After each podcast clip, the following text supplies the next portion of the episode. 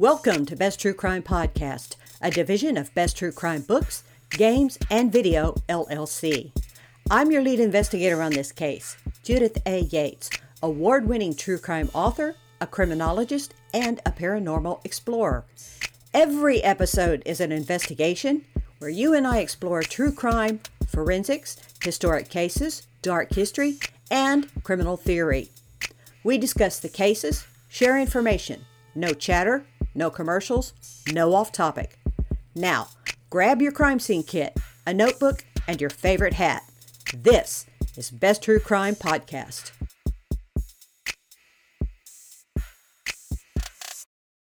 The date is 1940. The place is Italy. Your mission is to consider is there a correlation between criminal behavior and being a child conceived through rape? This is part two of two. Leonarda Cianciulli, Italy's first female serial killer who fed her victim's flesh to an unsuspecting public. Let's recap. We must go back to the early 1800s for a moment to understand this case. Leonarda Cianciulli was born April 18, 1894, in the Kingdom of Italy to peasants in Montella, her mother Emilia became pregnant with Leonarda when Emilia was raped. To save face in her community, Emilia was forced to marry her rapist once she discovered she was with child. Emilia became emotionally abusive to Leonarda, and Leonarda was suicidal at a very young age. Leonarda would grow up to be a criminal and marry a poor man named Raphael Ponsardi in 1917. They would move town to town while Leonarda's criminal behavior continued. She had threatened somebody with a knife and would be arrested in 1919, and she would eventually develop a reputation as a loose woman and a con artist. In 1927, she was arrested and convicted for fraud and given 10 months in prison. This is when her defense attorney tried, and failed, to get her to plead insanity. In between, there were 17 pregnancies, with only four surviving between Leonarda and Raphael. Leonarda began educating herself in spiritualism, the occult, astrology, and casting spells. Her family finally settled in the province of Reggio Emilia. Raphael took work as a clerk. He would eventually become an alcoholic and leave the family.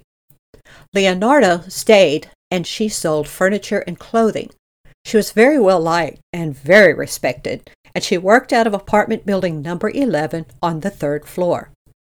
She also told fortunes and would say she hypnotized clients, claiming to have special powers to help make their dreams come true. Now, Leonarda was no stranger to the art of telling fortunes, and she was fiercely protective of her four surviving children because once when she was young, a fortune teller told her, You will marry and have children, but all of the children will die young. In your right hand, I see prison, in your left hand, a criminal asylum. Leonarda's oldest son, Giuseppe, was a student of literature, and he was definitely her favorite child. But in 1938, Leonarda received news that Giuseppe was being drafted into the Royal Italian Army for World War II. The superstitious and protective Leonarda determined human sacrifice would ensure Giuseppe's safety. So she focused on Faustina Setti, a 73 year old, poor, lonely, unmarried woman who was desperate for a husband. And Leonarda tricked Faustina into believing she had found her a husband residing in Pola. Leonarda instead murdered Faustina, used an axe to cut up the body, and chopped Faustina Setti into nine parts. But she mixed some of the remains and would use it to make sweets to feed visitors and local children. She stole all of Faustina's money, and Leonarda would later say it took her less than 12 minutes to chop up Faustina's corpse. But one human sacrifice was not enough to ensure Giuseppe's safety, or perhaps Leonarda just became very greedy. because Leonarda Cianciulli's debauchery was just beginning. And this brings us to September 5th, 1940. Leonarda focused her attention on another lonely neighbor, kindergarten teacher, Francesca Soavi. And this is part two. Francesca was poor, single, 55 years old, with thick black hair and eyebrows, strong of jaw, and when looking at someone, she gave the impression she was harshly judging them. But in reality, she was a sad and lonely woman. She came to Leonarda for companionship mostly, have an occasional fortune told. Leonarda was someone to talk to because Francesca just didn't have that many friends. Francesca desperately wished for what most women her age and stature in life wanted a husband, and with that would come money. She was a prime target for Leonarda. Leonarda would repeat the same pattern, but this time she told Francesca that Leonarda had found her a fantastic job at a girls' school in northern Italy. And because the school was in a bigger town, this meant more men to choose from, better possibilities. Giddy with excitement, Francesca wrote cards and letters of goodbye without saying where she was going. This would make the transaction easier, her good friend advised, and she also signed over power of attorney to Leonarda. Leonarda said this would also make the transaction easier. Francesca's last visit with Leonarda Cianciulli was on September 5, 1940. And this is when Leonarda drugged her good friend with tainted wine used these same axe to behead her, chopped up the body in pieces, and then used the blood and other parts of the body to make tea cakes. Leonarda would later confess she used the meat from both Faustina's body and Francesca's body for cooking stews and for roasting. Leonarda made about 3,000 lira in cash from Francesca's murder that's about $2,500 in today's U.S. currency. Francesca was poor. It was wartime. Every cent counted. One had to seize every opportunity. And it only took a few weeks later for another opportunity for Leonarda. Leonarda was good friends with a widow woman named Virginia Cacioppo. Virginia was a former soprano said to have sung at La Scala, and Virginia had studied at the prestigious Milan Conservatory, making her debut in 1904. But now, in 1940, the stage lights were permanently down. Virginia didn't have a man to rely on. Virginia was attractive with light blonde hair, a small but pretty smile, and light colored eyes. But the singing parts went to much younger faces now, slender bodies gracing the stage, Virginia lived with her sister now, and she watched her life and career ending quickly.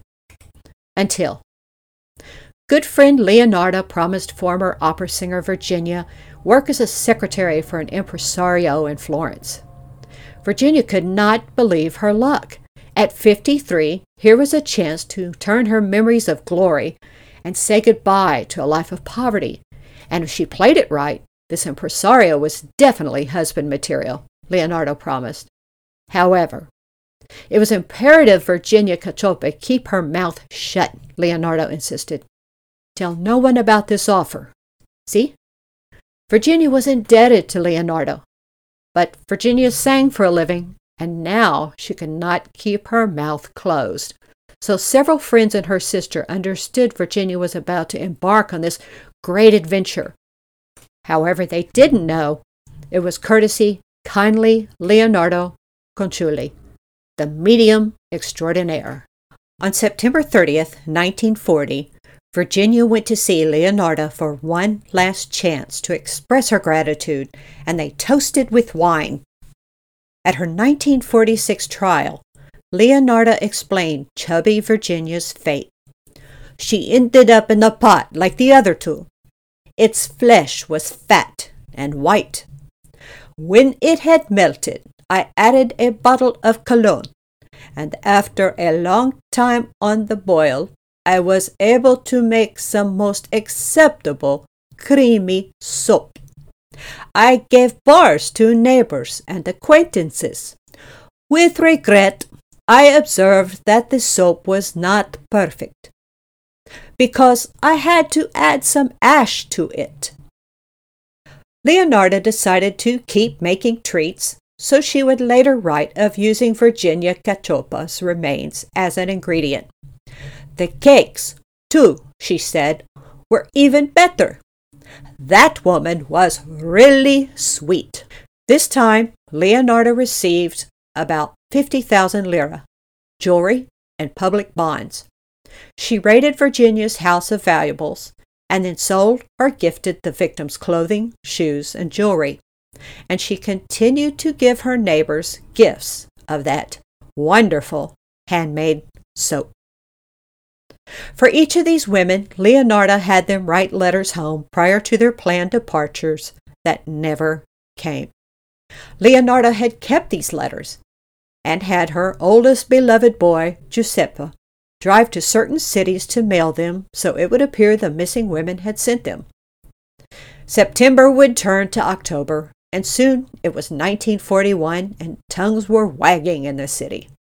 The opera singer was missing. There was no job in Florence because that theater didn't even exist. Neither did the impresario. What happened to Virginia? And this time, the victim had a family member who did care about what happened to her. Virginia Cacioppo's sister, now in some reports she is listed as a sister in law, reported Virginia missing. She told police she last saw Virginia walking toward Leonarda's home. Leonarda was also close friends with two other women who had not been seen lately, though no one really kept up with those two. The police spoke with Leonarda.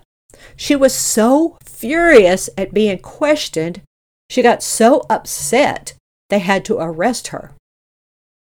The officers looked at the 4 foot 11, 110 pound woman and decided there was no way this tiny woman could have harmed the robust former opera star. But serial numbers on a bank bond led the detectives on a chase with Giuseppe Ponsardi at the end. Police ended up searching the third floor apartment in building number 11. They would roll back some rugs that were once sold in Leonarda's store, and voila, there were bloodstains embedded in the floor. And then they discovered dentures worn by Faustina Setti.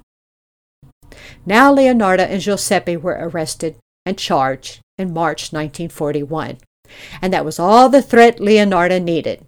She did not want her favorite child to land behind bars, so she begins talking. And she kept talking into her 1946 trial.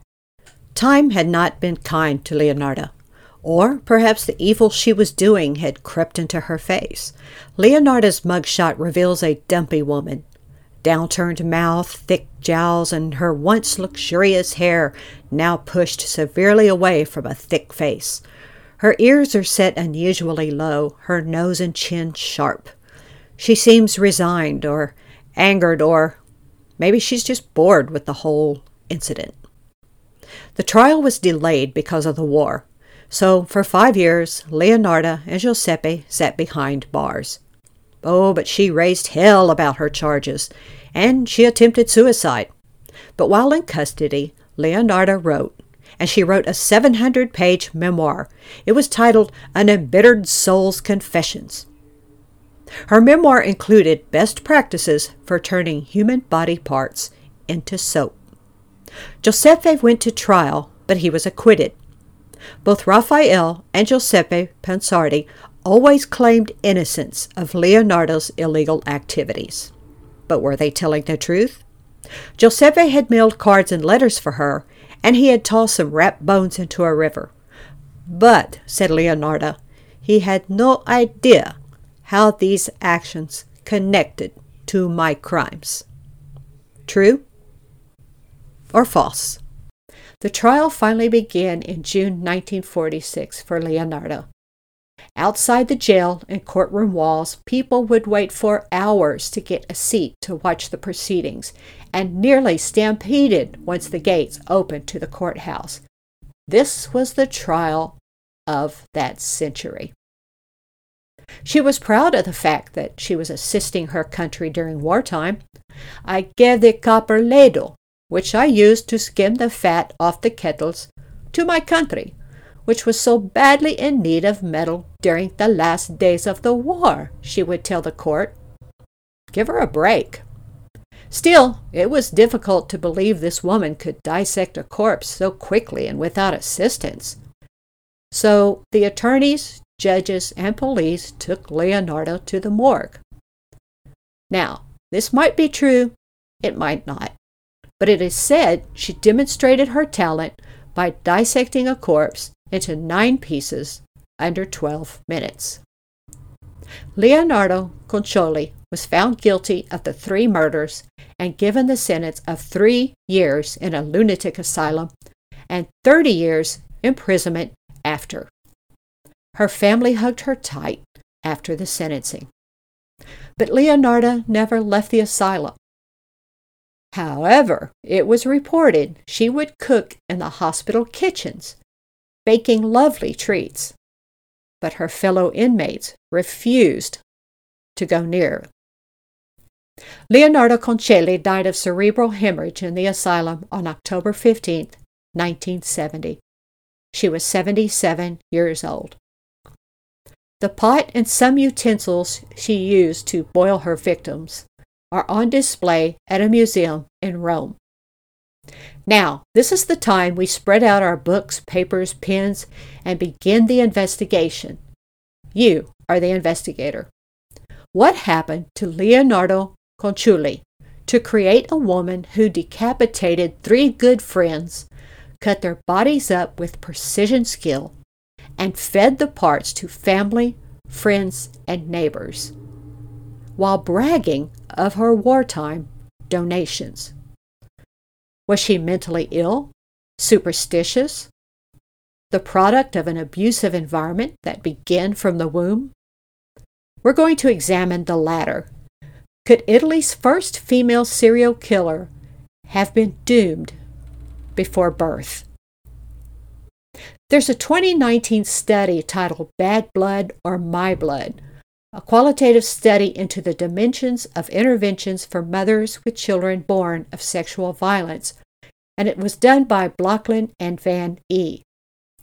Now, this study summarizes that sexual violence can have a profound impact on the survivor, the community, and even the next generation. The study says research has shown that there is a negative relation between the experience of sexual violence of mothers and the well being of their children. Taking this into consideration, think about what we know of the relationship between a young Leonarda and her mother. We can also check our notes and see how Leonarda's self esteem and also her criminal behavior affected her community no matter where she lived.